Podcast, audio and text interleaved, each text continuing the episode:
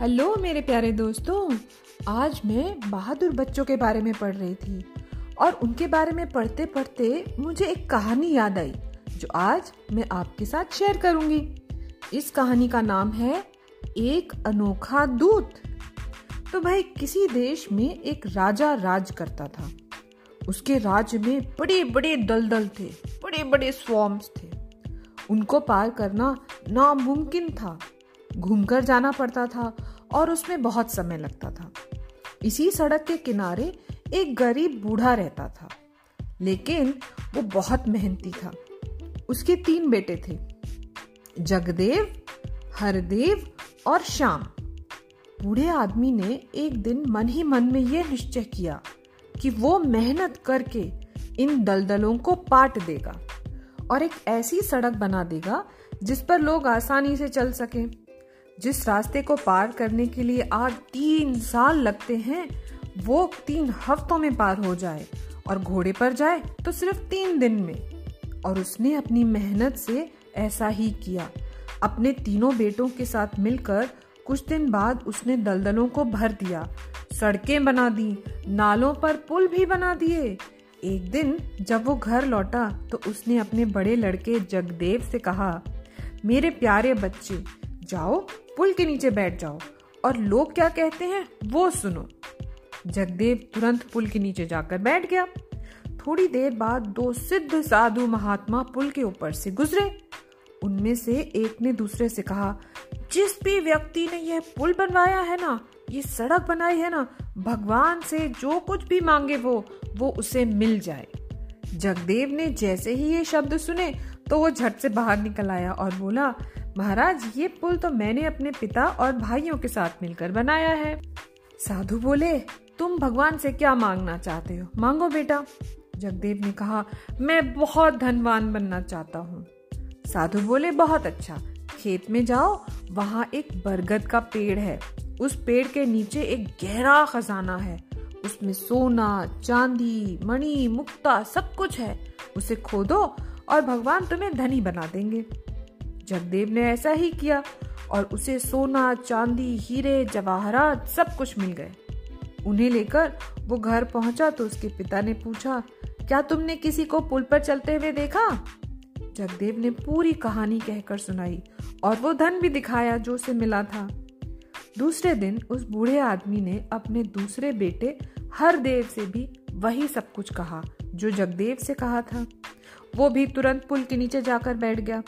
उसी तरह साधु आए। उसी तरह उन्होंने फिर से कहा, जिसने ये पुल बनाया है, भगवान से वो जो भी मांगे, उसे मिल जाए। हरदेव फ़ौरन बाहर निकल कर आया, बोला, मैंने बनाया है अपने भाइयों और पिता के साथ, और मैं चाहता हूँ भगवान मुझे जीवन भर खाने को रोटी देते रहे। साधु बोले, बहुत अच्छा घर जाओ और नई ज़मीन लेकर उसमें अनाज बो। भगवान तुम्हें ज़िंदगी भर रोटी देंगे। उसने ऐसा ही किया और घर लौटकर पिताजी को सारी कहानी कह सुनाई। तीसरे दिन उस बूढ़े ने अपने सबसे छोटे लड़के श्याम से भी वही कहा, जो दोनों बड़े लड़कों से कहा था। वो भी पुल के नीचे जाकर बैठ गया। उसने भी साधुओं की बातें सुनी और जब साधुओं ने उससे पूछा कि तुम भगवान से क्या चाहते हो तो उसने कहा, मैं महाराज का सैनिक बनना चाहता हूँ। साधु बोले, अरे, कुछ और मांगो भाई। सैनिक का काम बड़ा कसाले का होता है। अगर तुम सैनिक बन गए तो समुद्र का राजा तुम्हें बंदी बना लेगा। तुम पछताओगे। पर शाम तो अपनी बात पर अरा रहा। साधु बोले अच्छा ठीक है। तुम राजा की सेवा करना चाहते हो? अच्छी बात है। हम तुम्हें आशीर्वाद देते हैं। ये कहकर उन्होंने शाम के सिर पर तीन बार हाथ रखा और उसे पहली बार बारह सिंगा फिर खरगोश और बाद में सुनहरी चिड़िया बना दिया और अंत में उसे मनुष्य बनाकर बोले, अब तुम राजा की सेना में भर्ती हो जाओ। यदि तुम्हें कहीं जल्दी जाना पड़े तो तुम बारह सिंगा, खरगोश और चिड़िया बनकर जो चाहे जहाँ चाहे जा सकते हो। शाम घर को लौट आया और उसने अपने पिता से कहा, मुझे राजा की सेना में भर्ती होने की आज्ञा दीजिए पिताजी, मैं जाना चाहता हूँ पिता पहले तो हिचके फिर उन्होंने सोचा कि बेटे का मन है तो आज्ञा दे दी। शाम राजा के पास पहुँच गया। ऐसे हृष्ट पुष्ट नौजवान को देखकर राजा ने कहा, ज़रूर, क्यों नहीं? और अपना अंग रक्षक बना लिया, अपना गार्ड बना लिया। दिन बीतते गए। अचानक एक दूसरे राजा ने उस देश पर चढ़ाई कर दी। राजा अपनी सेना लेकर उससे लड़ने को चल पड़ा।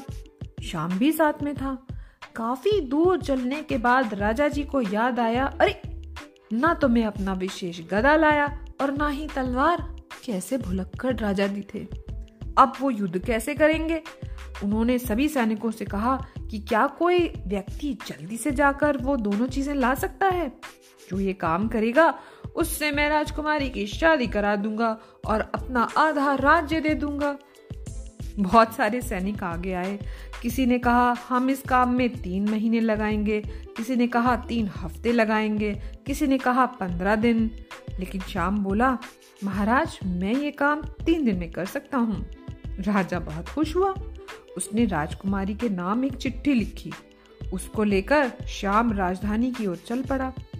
एक कोस चलने के बाद उसने बारह सिंगे की शक्ल बना ली और तीर की तरह दौड़ने लगा। जब थक गया तो खरगोश बन गया। जब खरगोश भी थक गया तो वो सुनहरे सिर वाली चिड़िया बन गया। अब वो खूब तेज़ी से उड़ सकता था। उड़ते उड़ते वो राजकुमारी के महल के पास पहुँच गया। वहाँ जाकर वो फिर से मनुष्य बन गया और अंदर जाकर राजा की चिट्ठी राजकुमारी को दे दी। पढ़कर राजकुमारी हैरान रह गई। बोली, लेकिन तुम इतनी जल्दी कैसे आए? शाम ने फ़ौरन बारह सिंगा, खरगोश और चिड़िया का रूप धारण करना, करने की कोशिश की, किया और बताया कि देखिए मैं इस तरह से आया। जिस समय वो बारह सिंगा बना, राजकुमारी ने उसके सिर के कुछ बाल काट लिए। जब वो खरगोश बना तो राजकुमारी ने उसके शरीर पे से भी कुछ बाल काट लिए। जब वो चिड़िया बना तो राजकुमारी ने उसका एक पंख निकालकर अपने पास रख लिया। फिर उसको खाने पीने को दिया। राजा की गदा और तलवार भी दी। शाम ने राजकुमारी को नमस्कार किया और पहले की तरह कुछ दूर बारह सिंगा बनकर दौड़ा, कुछ दूर खरगोश बनकर दौड़ा और फिर चिड़िया बनकर उड़ा और राजा की छावनी के पास पहुँच गया, जहाँ राजा ने कैंप बना रखा था वहाँ। वो बहुत थक गया था। वहाँ आकर थोड़ी देर के लिए सोचा, लेट जाता हूँ और सो जाता हूँ, फिर जाऊँगा। तभी एक सेनापति उधर से गुजरा और उसने देखा कि श्याम तो सारा सामान ले आया। राजा की गदा और तलवार। बस उसने सोचा यही मौका है। शाम को समुद्र में धकेल दिया और गदा और तलवार लेकर राजा के पास पहुँच गया।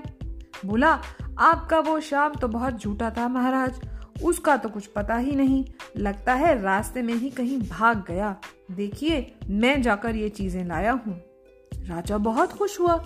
उसने सेनापति को धन्यवाद दिया और फिर लड़ाई में शत्रु को बुरी तरह हरा दिया। उधर बेचारा शाम जैसे ही समुद्र में गिरा तो वहाँ के राजा ने उसको पकड़ लिया और नीचे अपने महल में ले गया।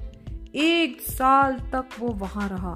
बहुत उदास रहता था, बहुत रोता था, लेकिन बाहर नहीं जा पाता था। समुद्र का राजा शाम को रात के समय किनारे पर ले जाता था घूमने के लिए और सूरज निकलने से पहले लौटा लाता था। इसी तरह दो बरस बीत गए। शाम को छुटकारे का कोई उपाय नज़र नहीं आ रहा था। बहुत उदास था, बहुत दुखी था। इसी तरह तीसरा साल भी बीत रहा था और वो रोता रहता था, दुखी रहता था। समुद्र के राजा से बस एक बार गलती हुई। उसने उसे किनारे पर भेजा, लेकिन इस बार ऐसा हुआ कि राजा के वापस आने से पहले सूरज निकल आया। सूरज निकल आया तो समुद्र का राजा आ नहीं पाया और इस तरह से शाम फ्री हो गया। बस शाम उसकी कैद से छूटा और राजधानी की ओर चल पड़ा। कुछ दूर वो बारह सिंगा बनकर चला, कुछ दूर खरगोश बनकर और फिर चिड़िया बनकर और अंत में वो महल के पास पहुँच गया। पूरे तीन साल बीत चुके थे। राजा ने राजकुमारी की शादी उस धूर्त सेनापति से करने की आज्ञा दे दी थी। जिस समय शाम वहाँ पहुँचा, राजकुमारी दुल्हन बनी बैठी थी। सेनापति भी पास बैठा था। राजकुमारी ने शाम को देखा और तुरंत चिल्ला पड़ी, पिताजी, महाराज, मेरी बात सुनिए। मेरा असली दूल्हा आपका सेनापति नहीं, वो लड़का श्याम है। वही आपकी गदा और तलवार लेकर गया था। फिर उसने श्याम से कहा, श्याम, महाराज को जल्दी दिखाओ कि तुमने ये सब कैसे किया। श्याम तुरंत बारह सिंगा बन गया। राजकुमारी ने अपना रुमाल खोला और वो बाल दिखाए जो उसने काट लिए थे। फिर शाम खरगोश बन गया। राजकुमारी ने फिर से खरगोश के कटे हुए बाल दिखाए। जब वो चिड़िया बना तो राजकुमारी ने उसे सुनहरा पर दिखाया और कहा, महाराज, अब तो आपको यकीन आ रहा है कि मैं सच कह रही हूँ? महाराज, समझ गए कि सच्चाई क्या है। और डर के मारे सेनापति ने भी अपना अपराध स्वीकार कर लिया। महाराज ने उसे फ़ौरन जेल में पड़वा दिया और राजकुमारी की शादी शाम से करा दी। तो इस तरह से हमारे बहादुर शाम का को फाइनली राजा ने उसकी स्ट्रेंथ को पहचाना और राजकुमारी से उसकी शादी करा दी। और हमारी कहानी हो गई खत्म और पैसा हो गया हजम।